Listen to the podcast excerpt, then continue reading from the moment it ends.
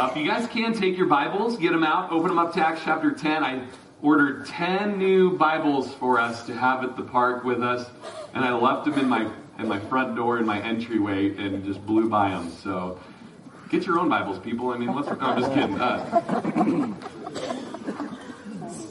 We'll bring them next week, but if you're able to, get those Bibles out.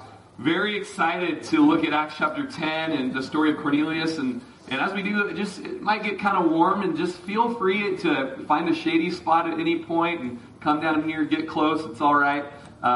Or if you're getting cold, to move out into the sun. It's all right to just kind of shift as you need to with the temperature. But Acts chapter 10 is one of my favorite passages in the book of Acts. Such an incredible work that the Lord does in Peter and in Cornelius, and something that kind of sets a precedent for Christianity and Christianity's future. And we left off last week.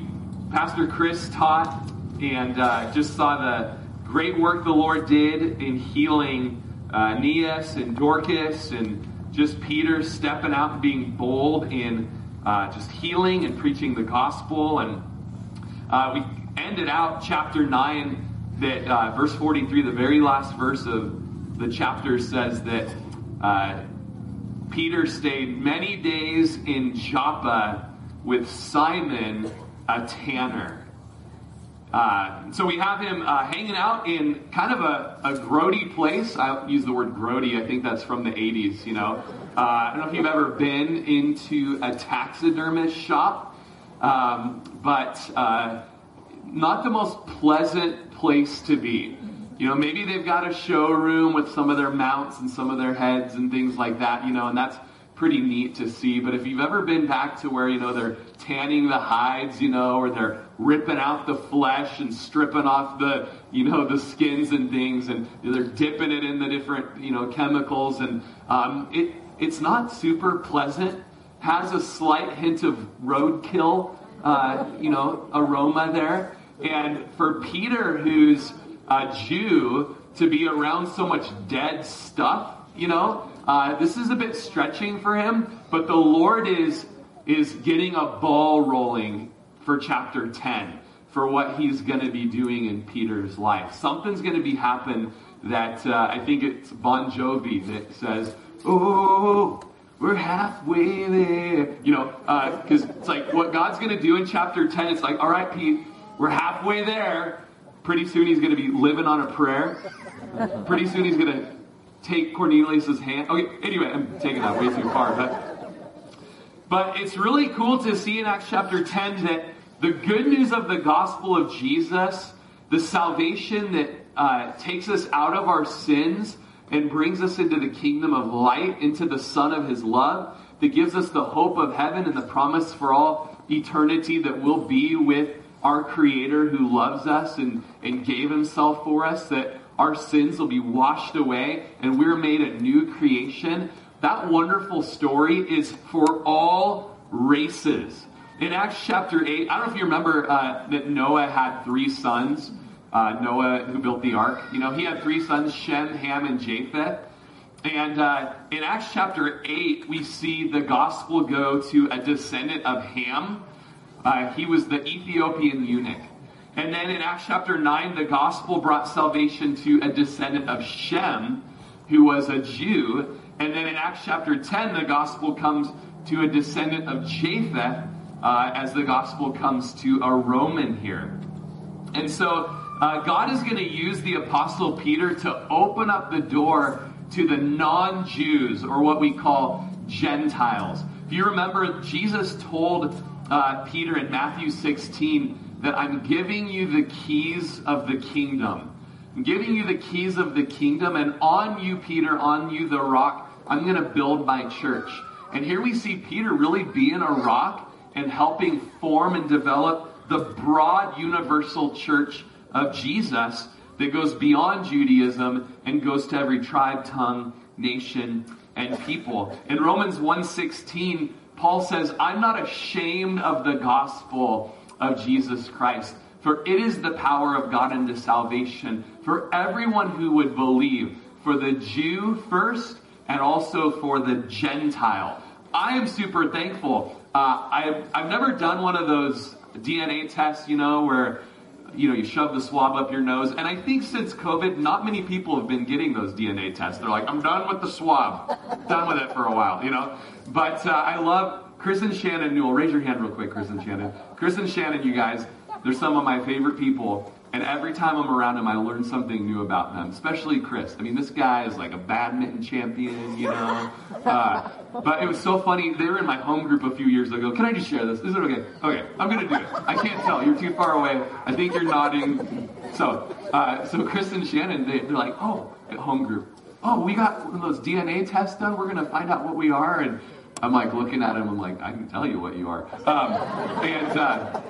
It was so fun because, the next week Chris comes back and, he's like, something like, I've got a lot of like English in me and like specifically like Wales, and I'm like, you don't say, I never would have guessed. It's incredible. And then he says, and I'm 4% Nigerian. And I'm like, that is the best thing I've ever heard in my entire life. I mean, Chris, just total cowboy buckaroo, just works cows, builds fence, and badminton on the weekends, And so when we pray for our nations and we pray for Nigeria, we're going to have Chris come up and pray for his people. But the next week, Shannon's like, my test came in. And we're like, this is so great. What are you? She's like, I don't remember it exactly, but it was like, I'm Welsh, or something. You don't say, And then she's like, and I'm 2% Nigerian. And I'm like, this is the second best thing I've ever heard in my entire life. And then she says, and I'm like 4% Jewish, Hebrew. And I'm like, this is so incredible. Never would have thought. And so I've never done one of those tests for myself. But I know that I'm a Heinz 57 to the extreme, and I'm really like proud about my Omaha Indian heritage. And I've got like a great grandpa who was the last chief. And of course he was half French and had 3 wives and this and that. He ended up getting saved. But, I was really sad when my aunt took one of those DNA tests and she found out she was like way less Omaha than any of us had ever imagined. And I was like, I'm not even going to take it because I'm going to be disappointed and find out, like, you're not even from this family, break my heart. But I know that I'm a whole lot of Gentile. I can tell you that. I know that I'm a whole lot of not Jew. Okay. And so Acts chapter 10 is so wonderful to me because I see that Jesus loves me.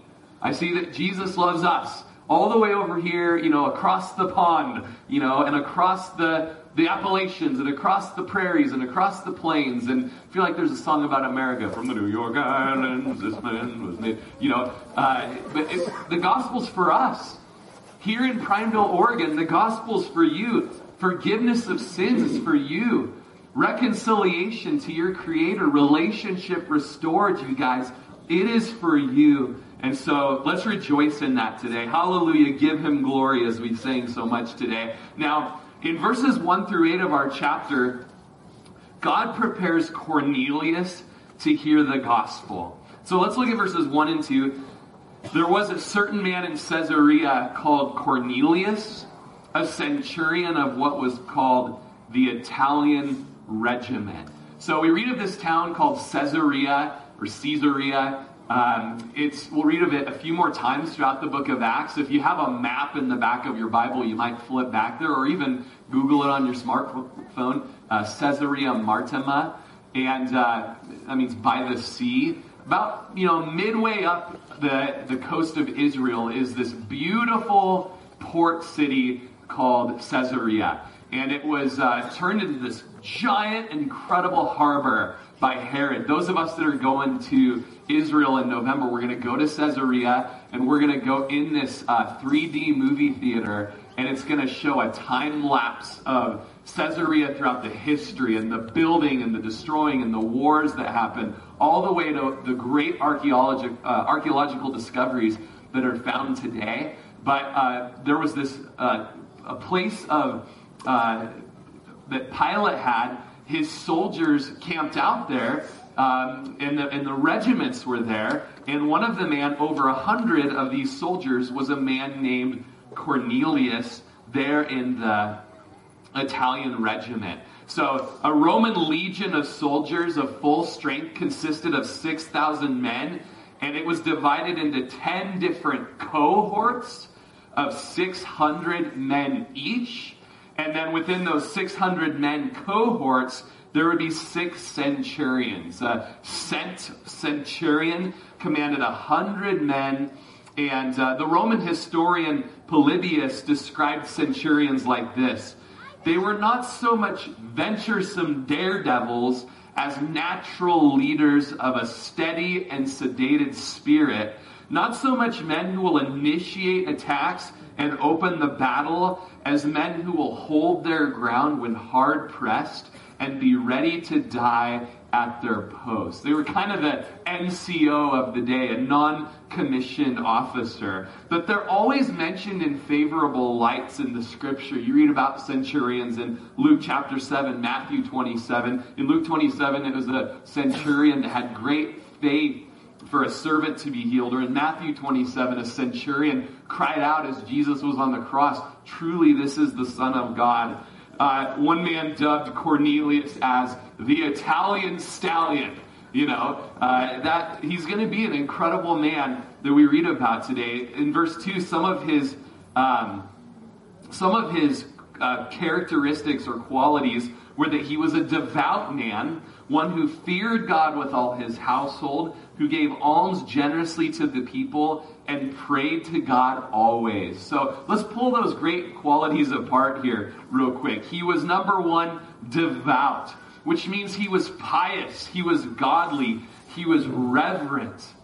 A reverence that's exhibited in all kinds of wonderful actions, you know, kind of in the Calvary Chapel movement, coming through the Jesus movement and the great movement of grace that is Calvary Chapel, we kind of have gone away from any association with religion. We often, you know, say the phrase, it's not about religion, man, it's about relationship. And I understand the heart behind that. If you've been involved in a legalistic, religious, you know, bondage, then it's such a wonderful fresh breath of fresh air to realize that a walk with Jesus is a relationship with Jesus. And yet, kind of, we've thrown the baby out with the bathwater because biblically, religion is actually a good and wonderful thing. Piety is a wonderful thing. It speaks of the disciplines, and it speaks of the great intention and care that go into holiness and purity and worship and awe and reverence and fearing the Lord and hating evil and giving Him the glory that's due to His name,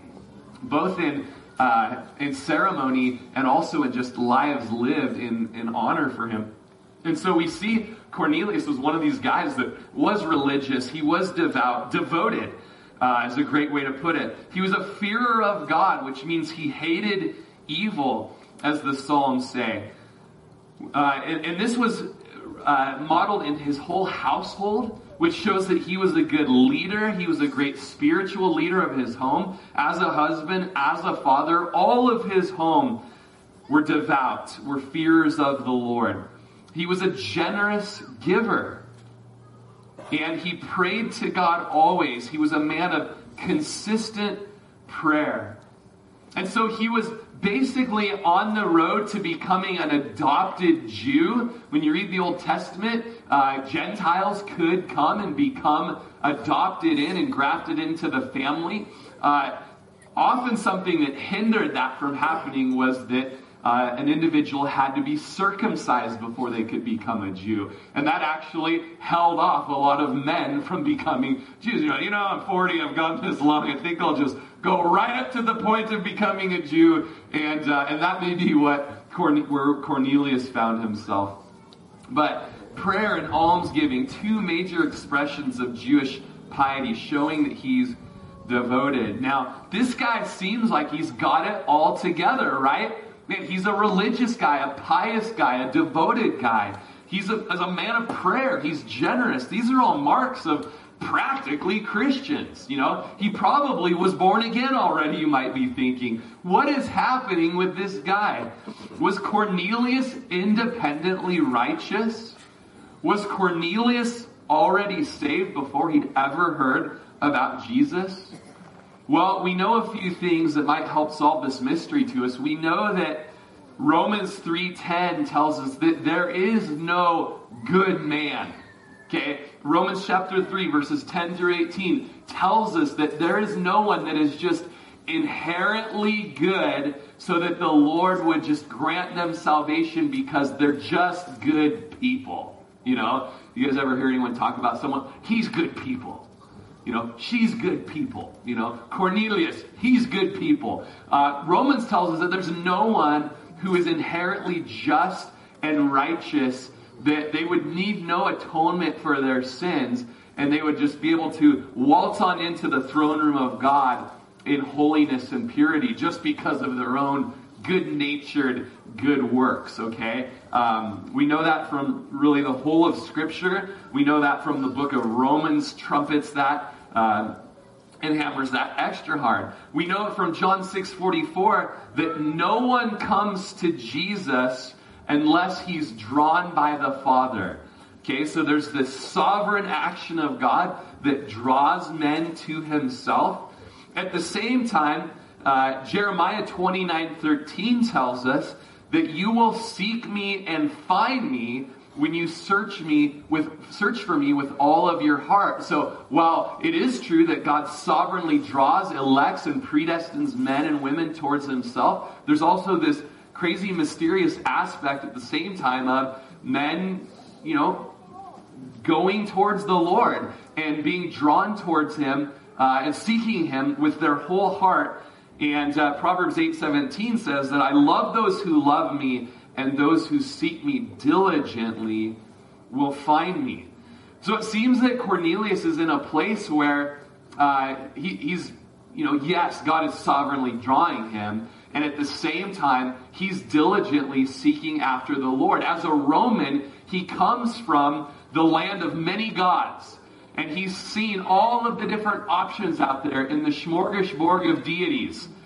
And yet, for some reason, his heart has been drawn towards the God of the Jews, Yahweh, the God of Abraham, Isaac, and Jacob. And he's come to the point where he's darn near a Jew, just probably hasn't been circumcised yet. We know Cornelius was not already saved before Peter came. If Cornelius was going to die at the beginning part of Acts chapter 10, Cornelius would have gone to hell and perished there in all eternity. When you look one chapter over in Acts 11:14, they're retelling this story of Cornelius, and it says that Peter will tell Cornelius the words which he and his household will be saved. So at the beginning part of Acts, Cornelius and his household are not saved yet. They're dead in sin and trespasses. There's none righteous, no, not one. And the wrath of God towards sin is upon Cornelius and his household. And yet there's a great mystery in the midst of this, because we're going to see in just a little bit that Cornelius's alms, I believe we read it. Let me go back just a little bit in my notes. He gave alms and generously before the Lord. And then if you look down in verse 3, about the ninth hour of the day, he saw clearly in a vision an angel of God coming in and saying to him, Cornelius. And when he observed him, he was afraid, and he said, What is it, Lord? So he said to him, Your prayers and your alms have come up for a memorial before God.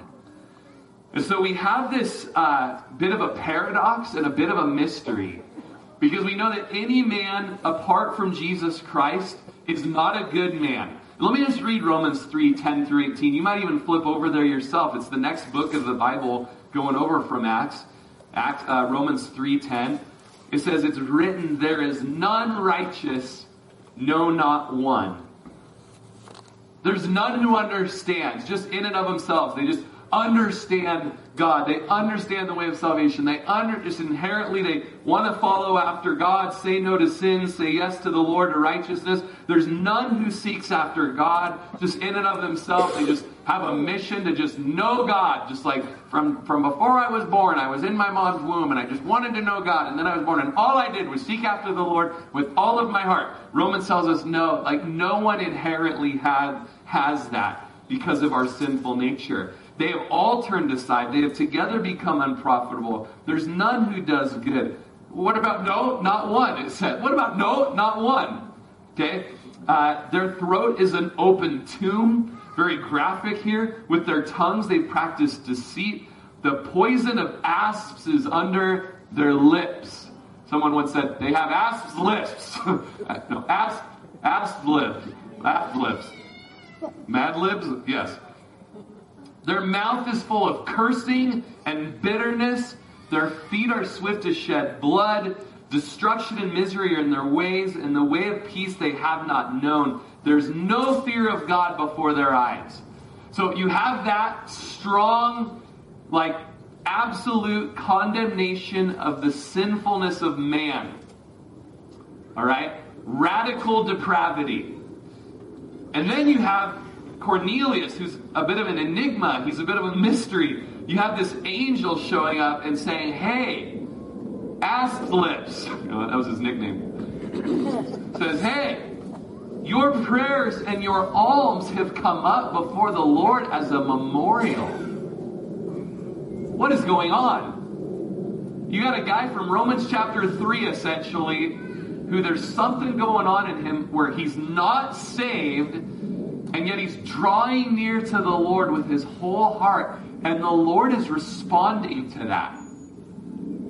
The Lord is responding to that. I will draw near to you if you draw near to me. And so the Lord draws near to him.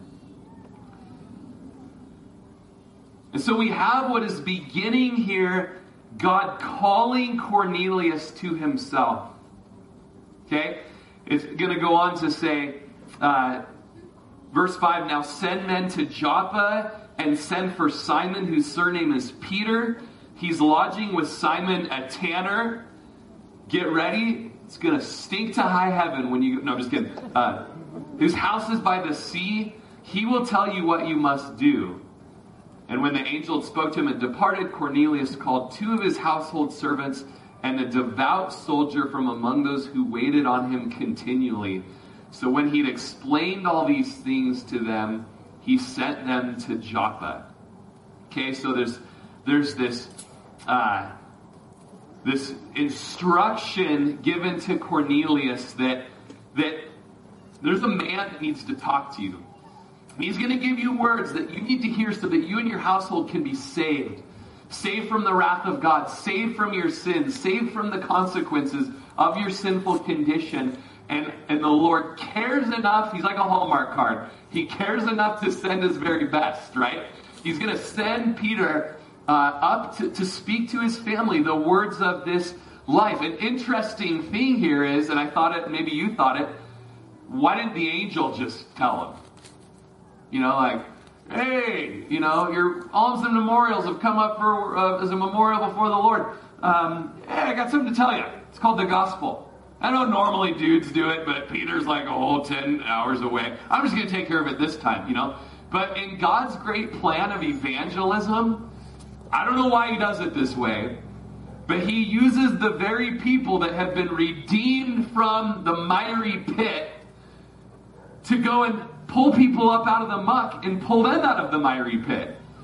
Just as that Psalm 40 says, I waited patiently for the Lord. He inclined and he heard my cry. He brought me up out of the pit, out of the miry clay. He set my feet upon the rock, and he put a new song in my heart. And many will hear it, many will see this, and many will fear the Lord from it.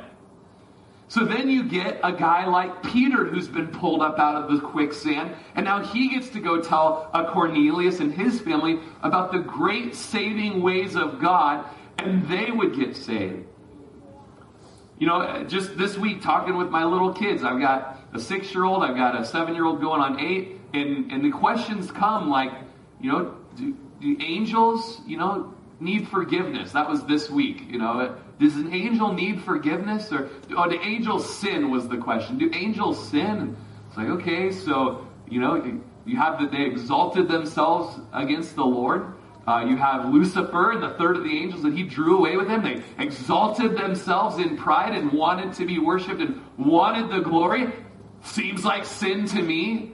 And yet angels don't get the same treatment that humans do, and that humans, though we've exalted ourselves against the Lord, though we've de-godded God, though we've worshipped created things rather than the Creator, God in His grace and mercy, who created us in His image and gave us special created rights and status and place among all of created things, He's come after us to redeem us. That His blood and His grace would extend this far. You don't see angels getting that same treatment. So angels aren't the ones that are sharing the gospel. They never experienced it. Peter tells us that the gospel is something that angels desire to look into. Angels are kind of like, what did He do for these people? Something special about what God has done towards mankind in His saving ways. And so the angel doesn't tell the story of the gospel. He sets up a crew to go and pick up Peter and to bring him back as an entourage. So a couple of servants go down there, a devout soldier, one of the centurion's 100 goes down there. And at the same time, something awesome is going to be happening down in a place called Joppa. Okay, so if you've got your Bible map, maybe opened up on your phone or in the back of your Bible, Israel's kind of a long, narrow nation that has the Mediterranean Sea over on its western shores. Halfway up, maybe a little more, maybe like 2/3 of the way up, is Caesarea, right on the seashore. Caesarea Maritima, Caesarea by the sea. And about a 10-hour walk below Caesarea is a place called Joppa. Modern day Tel Aviv is right there. We're going to fly into Tel Aviv, and then our first day in Israel we're going to spend in Tel Aviv, and then we're going to go down to Joppa. Okay? Joppa is where Peter's at, hanging out by the seashore.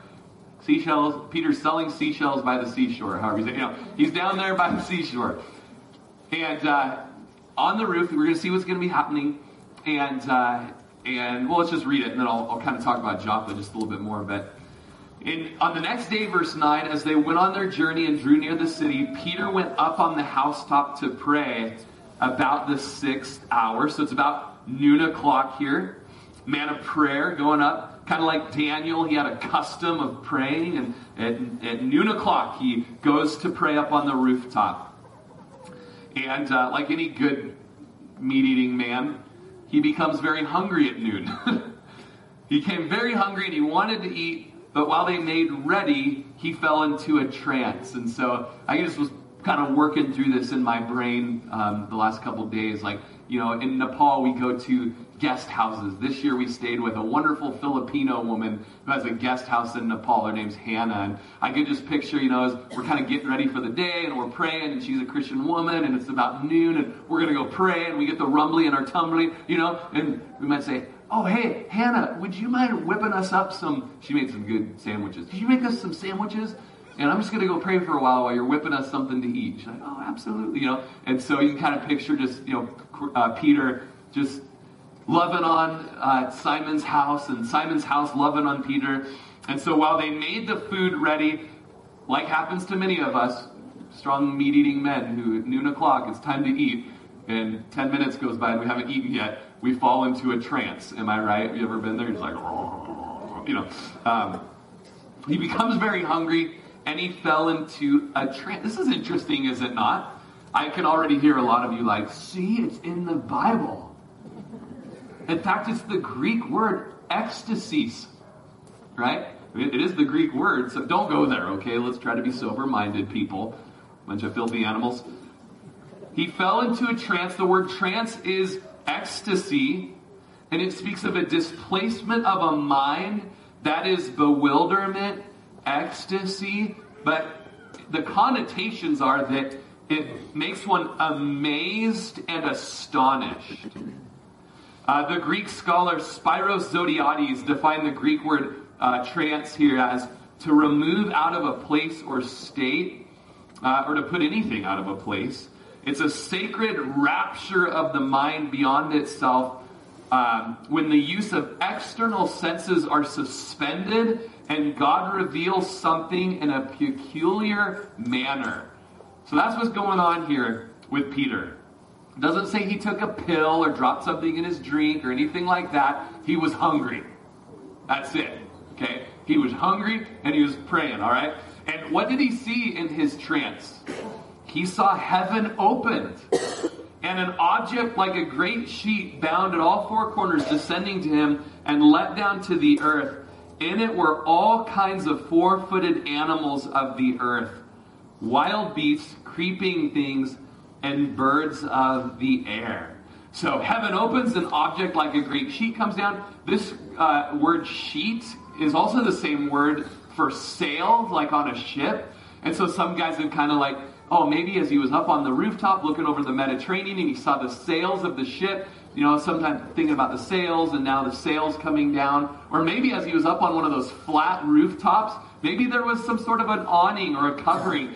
We built a deck last summer. Our backyard looks over Barnes Butte, and Clay built a deck for us. Just loving having a deck. Lived there for 11 years, and every time someone would visit, you should put a deck out here. Yeah, I know. You should put a deck out here. 10 years goes by. We're going to do it, all right? Just back off.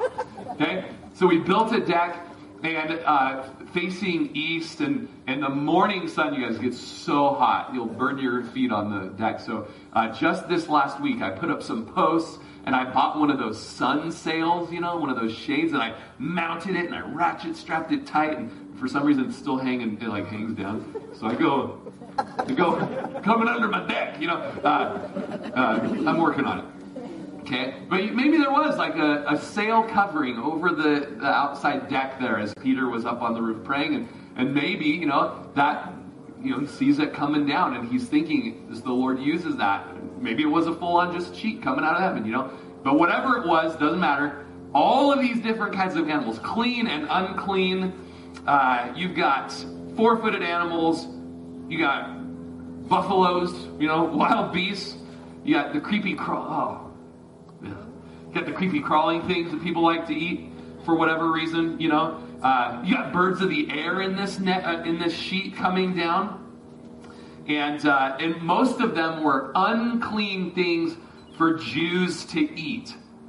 Okay, so if Peter were to see these things coming down, so far he just thinks it's like a nice little hammock full of animals. An animal hammock. My sister had an animal hammock in her bedroom when I was growing up, pinned to the wall. Anybody else have one of those? You pin it to the wall and then you put all your stuffed animals in it? That's what Peter has. Stuffed animal hammock coming down out of heaven for him. And a voice came to him in verse 13 and said, "Rise up, Peter, kill and eat." But Peter said, "Not so, Lord, for I've never eaten anything common or unclean." Now, "not so, Lord," is a phrase that shouldn't come out of our mouths as far as when it comes to obeying the Lord. And yet it's already come out of his mouth twice early on in Jesus' public ministry.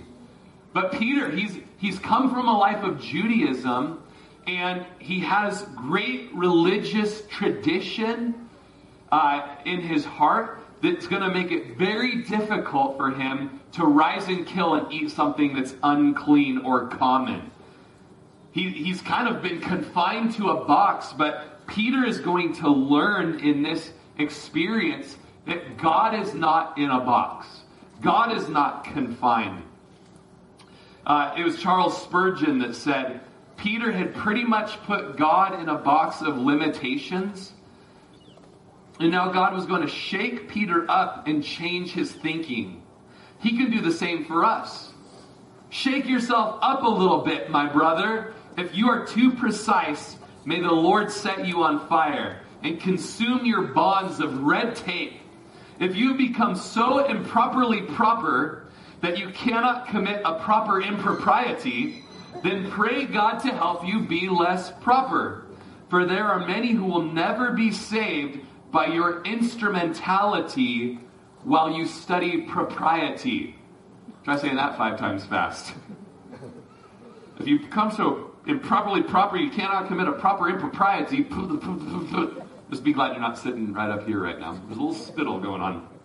Okay? And so Peter had, he'd been following the law, and he would never touch anything or eat anything that was unclean. And yet the Lord is doing a work right now and getting him to think outside of the box of something that God is doing for the world right now. And so verse 15 of our text, a voice spoke to him again a second time and said, "Hey, what God has cleansed, you must not call common."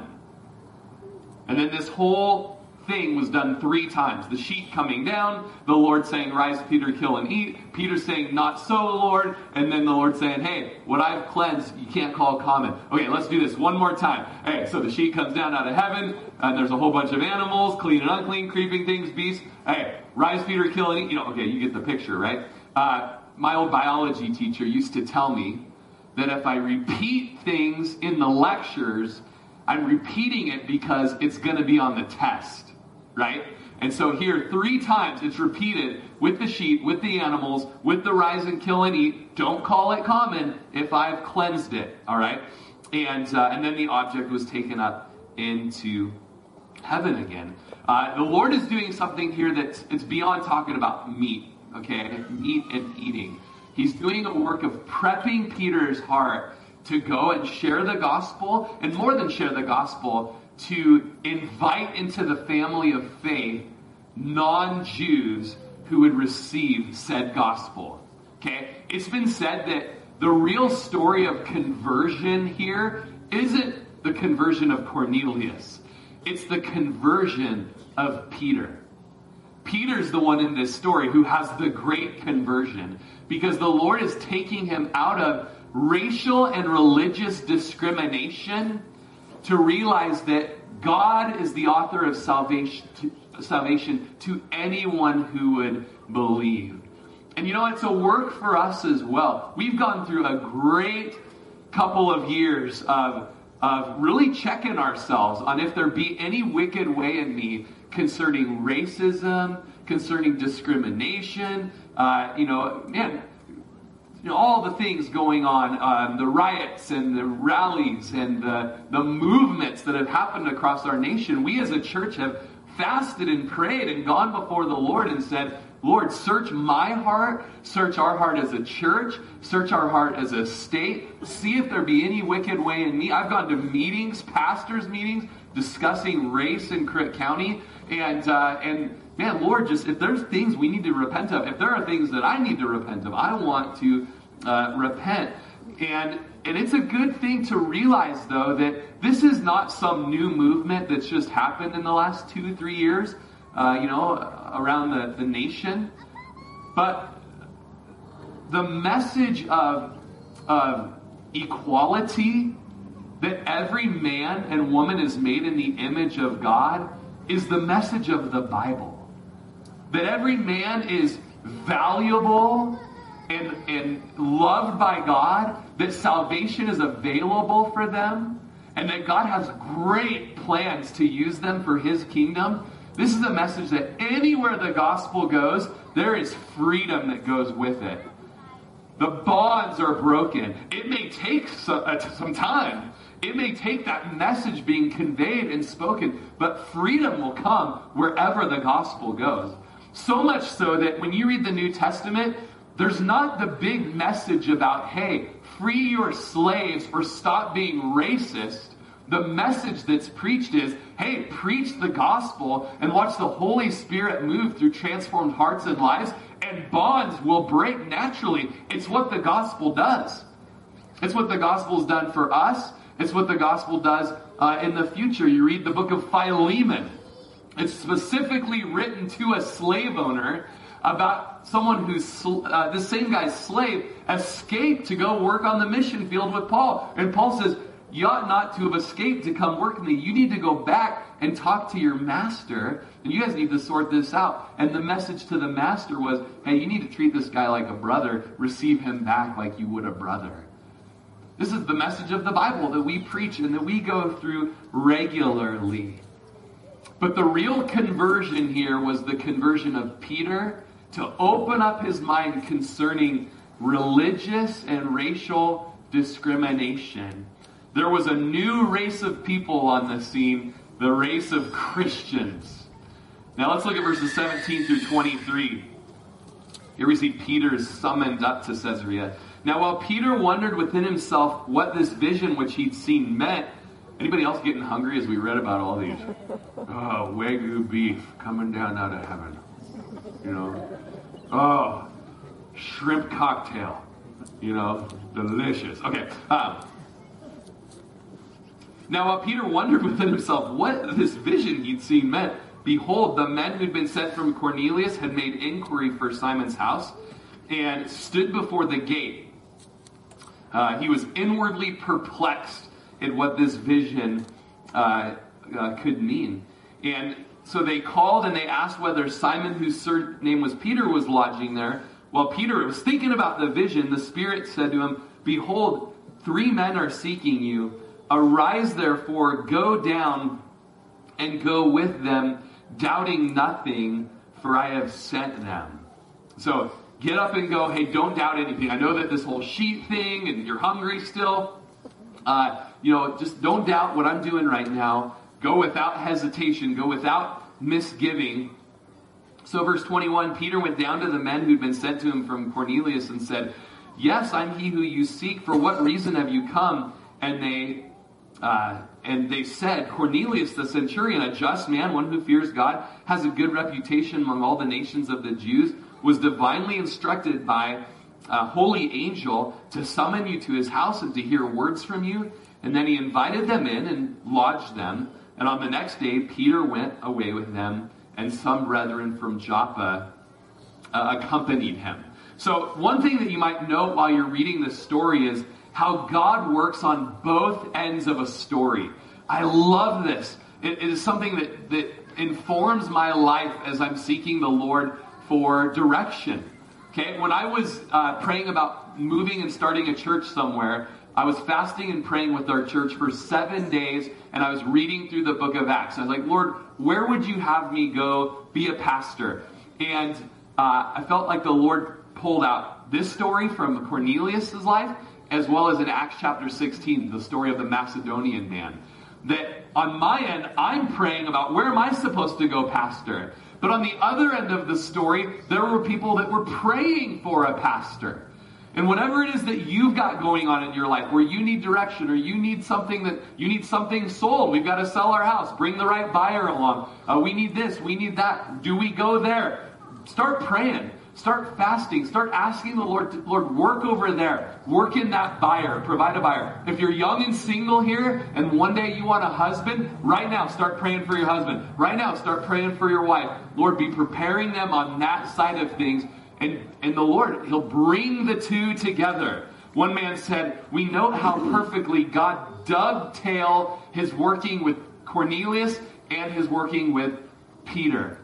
When I was teaching the middle school group this year, I have a screen as I'm teaching. I have a map up on there. I'll have the scriptures up on there. And I had a map of Israel. And up here you've got Caesarea, and that's where Cornelius is. And then down here you've got Joppa. That's where Peter's at. And I'm trying to teach the middle schoolers this concept that the Lord works on this end up in Caesarea, and the Lord works on this end down in Joppa, and He works to bring the two together. And I said, "Middle schoolers, can you do that? Bring the two together," you know? And that's what the Lord does. He works on both sides of the equation. Whatever you feel your calling is in life, whatever big thing you've got going on, start praying that the Lord would work on that side as He's working on this side, and that He'll, you guys can do it too, bring the two together, right?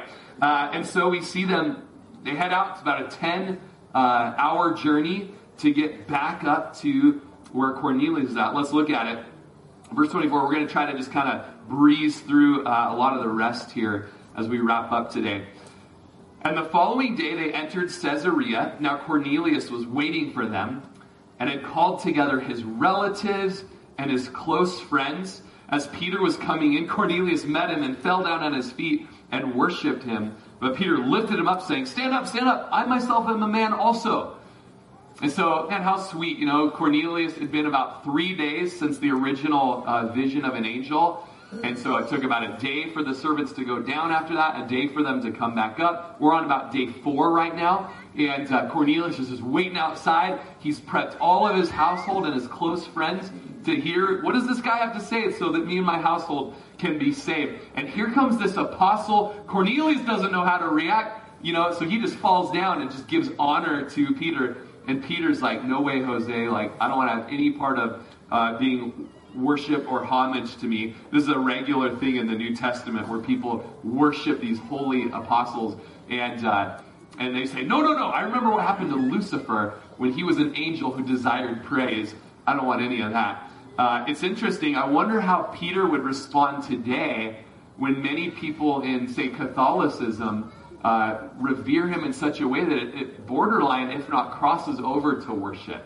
In fact, if you go to St. Peter's Basilica in Rome, there's a statue of St. Peter inside the basilica that people travel to, and they'll kiss Peter's feet. And you can look up this picture online, and you'll see that St. Peter's statue, the foot has now globbed over, and there's no cracks between the toes anymore because of all the kissing. Like, the toes are now just like squished together, and they've kissed Peter's shin, and like all of the like bronze or whatever is like rubbed off, but there's just like a bone, and like poor Peter, St. Peter's statue, like there's barely a foot left or a shin left, because people have been kissing him for a couple of thousand years. And I think Peter would be like, not so, don't do that, get up, I'm just a man like you. I might be a saint, but you're a saint too if you're a Christian. In the words of John Corson, you're either a saint or you're an ain't, all right? You're either born again and you're a saint, or you're perishing in your sin and you're an ain't, all right? So, let's put some plaster over that worn out foot and, let's get back to worshiping Jesus. And so Peter refused to be treated by Cornelius as if he were a god, but he also refused to treat Cornelius like a dog. The Jews used to pray every morning when they woke up, I thank you, God, that I'm not a Gentile, a woman, or a dog. That's what the Jewish men used to pray every morning when they woke up. But the gospel, the great equalizer, shows that all men and women are created equal in value and worth and in dignity. And so Peter comes into a Gentile's home, trusting the Lord that this man is going to be cleansed, and I need to actually go into his house. And so, verse 27, as he talked with them, he went in and found many who had come together. Then he said to them, you know how unlawful it is for a Jewish man to keep company with or go to one of another nation. But God has shown me that I should not call any man common or unclean. So it was a big taboo for Peter to go into a Gentile's home. Like, that was a big no-no, big taboo. And he kind of says it like, you guys know, like, what a big deal this is that I'm here, right? And they're all like, yeah. He could have asked for a better audience right here. Everyone's gathered together, hanging on his every word. And so he says, verse 29, therefore I came without objection as soon as I was sent for. I asked them, for what reason did you send for me? So Cornelius said, the third time we've heard this story. You're going to hear it again. For some reason, Luke thinks we need to hear this 3 times, and then the 4th time in Acts chapter 11. So Cornelius says, 4 days ago I was fasting until this hour, and at the 9th hour I prayed in my house. You might notice he was fasting when the Lord met him in a vision. In the 9th hour I prayed in my house, and behold, a man stood before me in bright clothing, and he said, Cornelius, your prayer has been heard, and your alms are remembered in the sight of God. Send therefore to Joppa and call Simon here, whose surname is Peter. He's lodging in the house of Simon a tanner by the sea. When he comes, he will speak to you. So I said to you immediately, and you've done well to come. Now, therefore, we are all present before you to hear all the things commanded to you by God.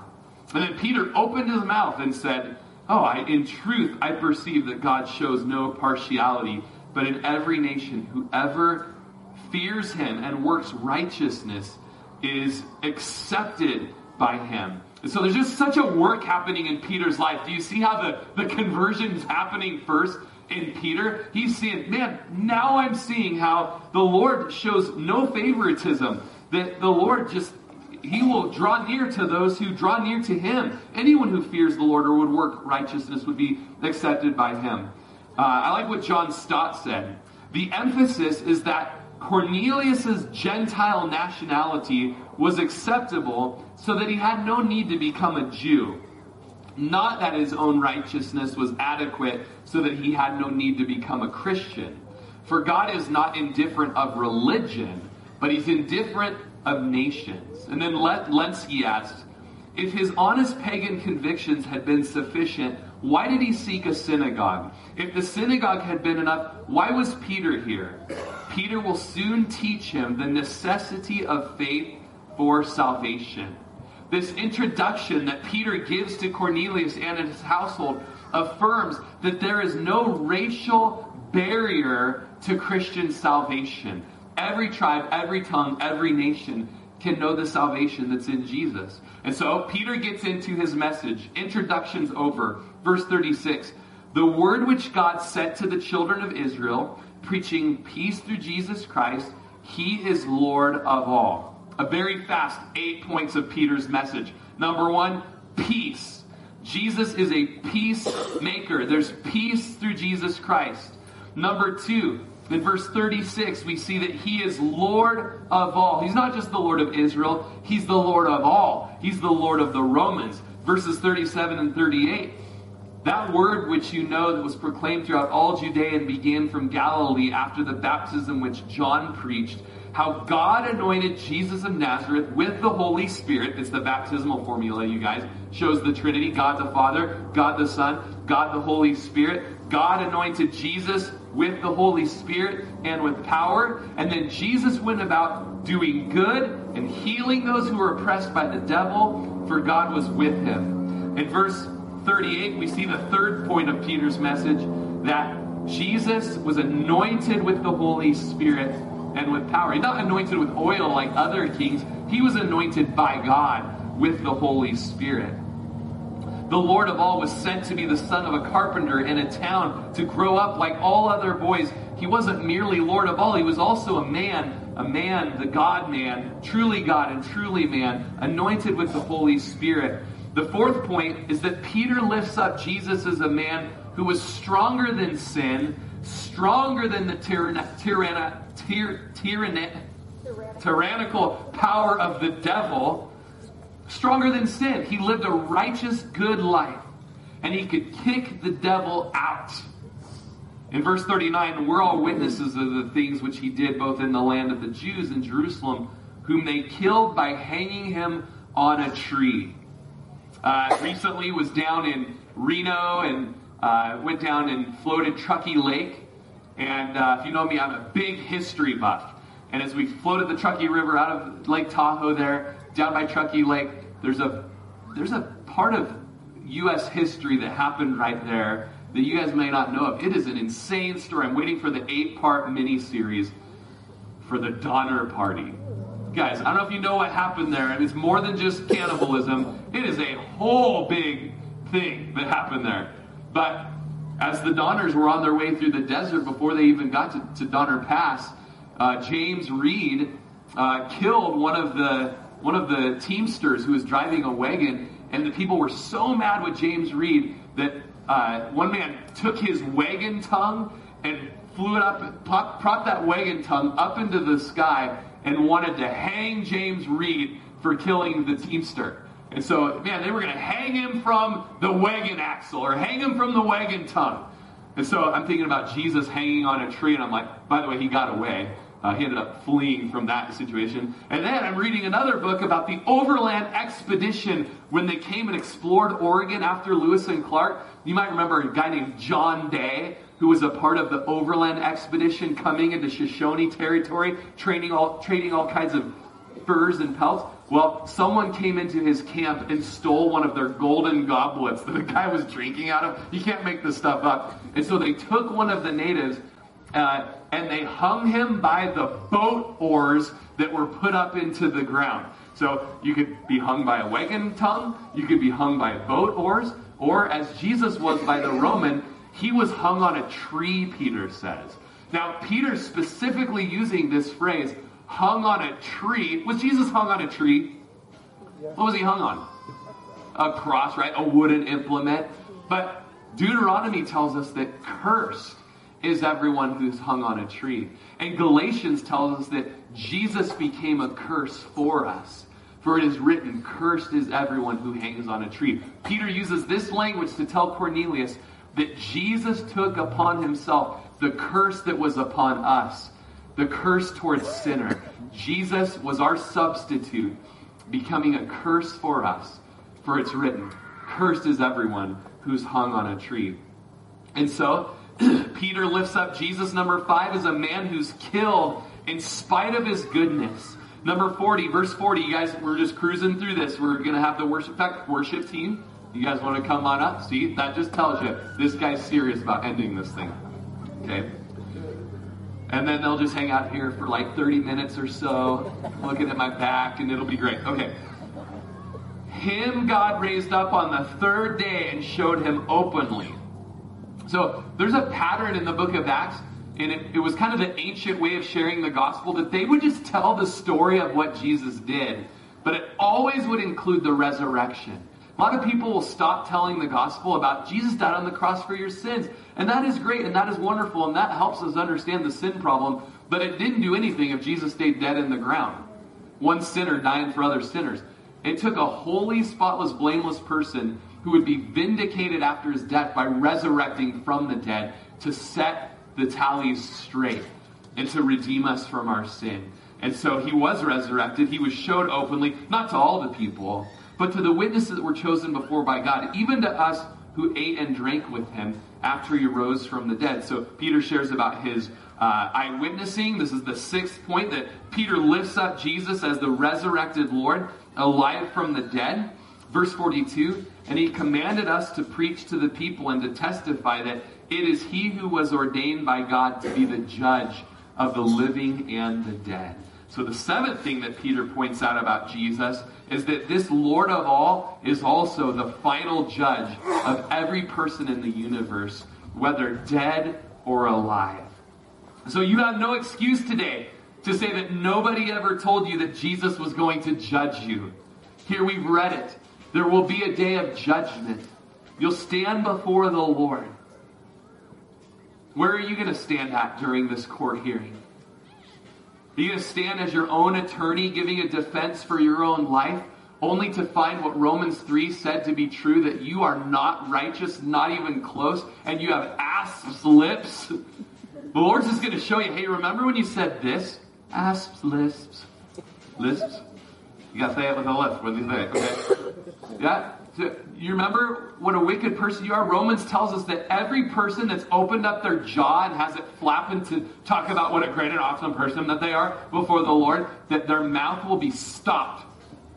And every one will be found a liar. No one will be able to be found righteous before the Lord. They must come before the righteous judge, having an attorney for them, the attorney of Jesus, who gave his life for our sins. And those who have Jesus as their attorney, the judge will look at Jesus and say, this individual is justified, just as if they'd never sinned, because of the blood of Jesus.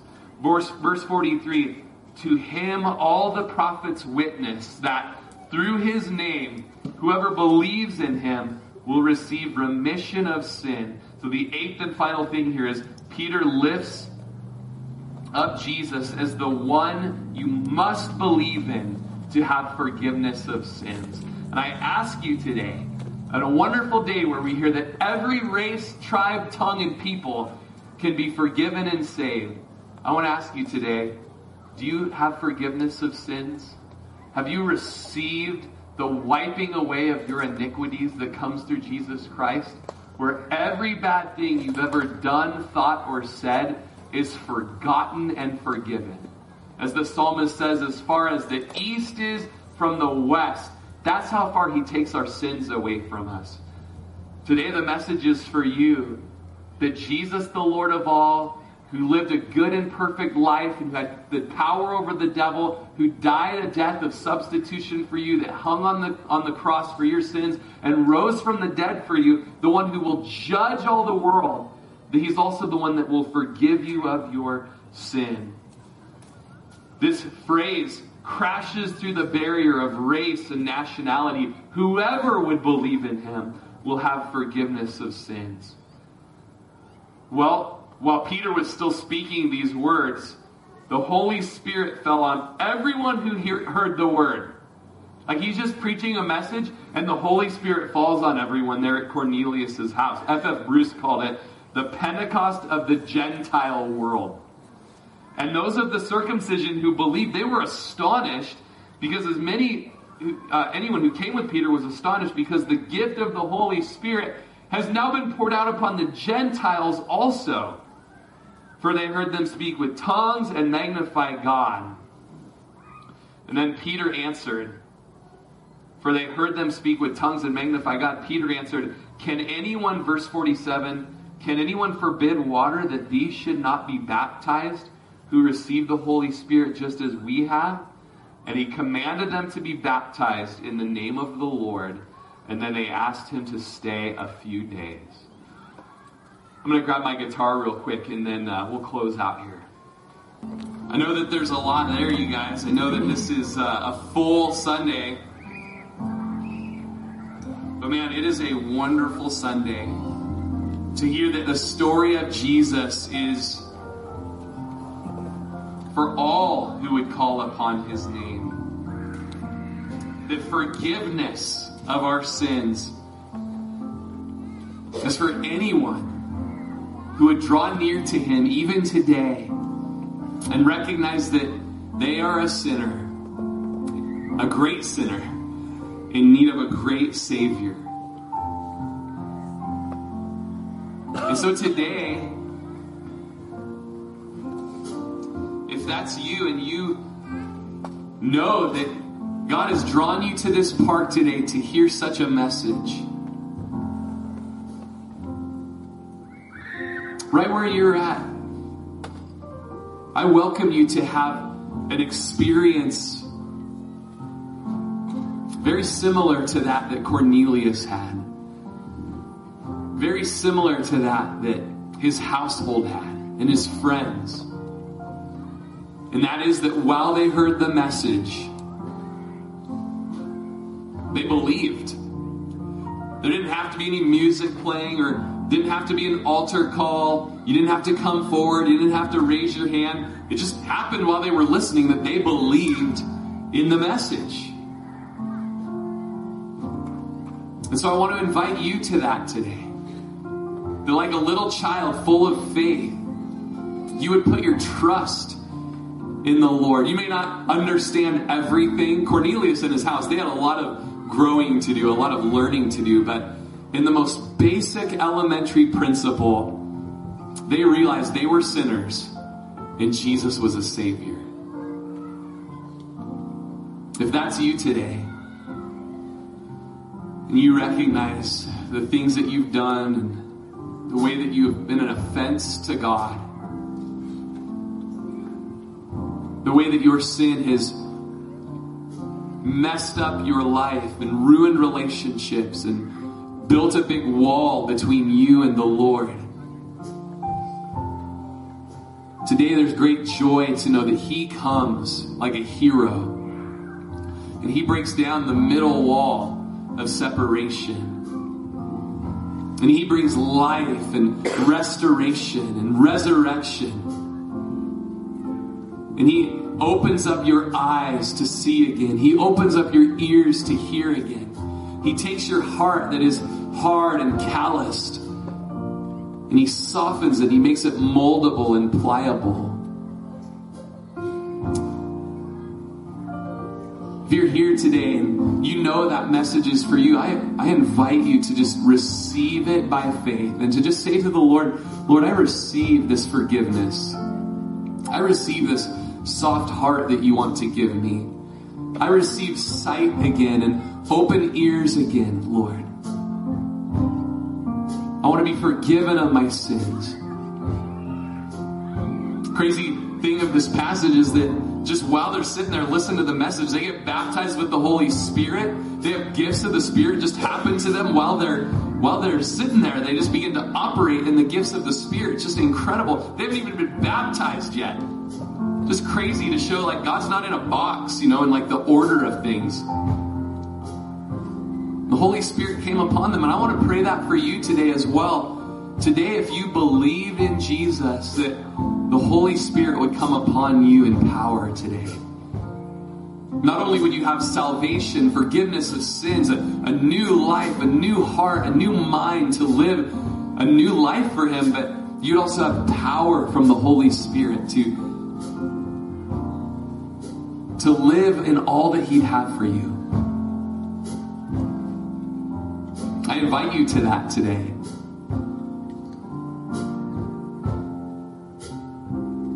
And then I want to invite you to something else as well. At the end of our story, after the message and after the Holy Spirit moved in their midst and there was prophecy and there was tongues, there was water. And they were baptized with water. I want to invite you to the waters of baptism. Some of you saw Ken Curvin. He was an elder up here today speaking about Awana. I'm going to have Ken go back to the baptismal. I'm going to have Joe go back to the baptismal. And these two elders in our church are going to be back at the water. They're going to be available to baptize anybody that finds themselves in a place like Cornelius' household. That today you've come to know Jesus. You've come to be forgiven by Jesus. Today I'm just praying over you that the Holy Spirit would come upon you and give you great power and great gifts. There's so much to learn about that, but just, man, that's available for you today. But then also great baptism. That as the Lord has moved in your life today, you can make a public stand and just say to the world, you can say to the people here under these tents and say to your friends and family, you can say, I'm a new creation today. The old me is dead. There's a new me that's alive for Jesus. And that's exactly what baptism is. It's a picture of the old you with all of your sin and rebellion and selfishness and living life your way on your terms, doing it how you want to, and just doing sex your way and doing pleasure your way and doing Sundays your way, doing church your way, doing discipleship your way, doing friendships your way, doing community your way. Doing hobbies your way, whatever it is, you've been doing it your way. And today you're saying, you know what? My way's dead. Buried in the waters of baptism. But today there's a new me in Jesus Christ. And just as he rose from the dead, I'm rising up out of the waters for this new life in Christ Jesus. And so we invite you to the waters if that's you. Maybe today that'd be a new fresh thing done for you. Or maybe you've been a Christian for many years and you've never taken that step to be baptized in obedience of the scriptures. We invite you to the waters today. So during this next song, you can move that direction and we can kind of pivot and just be aware the waters are there. And this song that we're going to sing, it starts out saying, I'm laying down my life. I'm giving up control. I'm never looking back. I surrender all. I'm living for your glory on the earth. And that's what we invite you to over at the Waters of Baptism with Ken and Joe. It's for you who would say today, I'm laying down my life. I'm giving up control. I surrender all. And the chorus is a very missionary chorus. That we want to live for the sake of the world, for every soul, every Cornelius that's out there that's never heard the message of Jesus, that they would hear, that they would be saved. Let's close that way today with this final song. Move towards the baptism if that's you. Don't disobey the Lord today. Be obedient to the prompting of the Lord on your heart. So Lord, today as we have just seen this great big picture of your love for the world and just the transformation of hearts, Lord, that we would have hearts for the world to know you, a care for the villages out there and for the deserts, for the jungles, for the plains, for the mountains that are inhabited with people who've never heard about you. God, burn like a fire in us for them. And Lord, for those of us that we know that we've been in a Cornelius-type state, maybe even very polished and good on the outside, maybe even just many things that have come before you as a memorial, and you've just been working and drawing us to you, Lord. We pray today would just be that day of absolute surrender, laying down our life, giving up control, never looking back, surrendering all, Lord. Or as I just see someone in the baptismal over there, Lord, just someone who's wanting to give up their life, a young life given over for you, Lord. Right now, we just pray blessing on that. A little one who's just saying, hey, I'm giving up my life. I want to live for Jesus. Let there be just a special blessing on that individual, that they would become like a Cornelius who would then go out into the world and effect great change in their regiment for you, Lord. We pray this all in Jesus' name. Amen. Amen, you guys. Well, thanks for sticking around a little longer, man. 2 weeks off, and I think I'm going to tackle this whole chapter, chapter 10, something like 48 verses. We're doing it. All right, you guys totally stuck through. God bless you guys.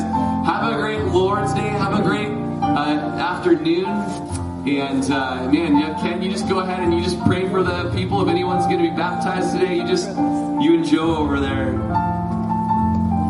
God bless you guys. Have a great Sunday afternoon.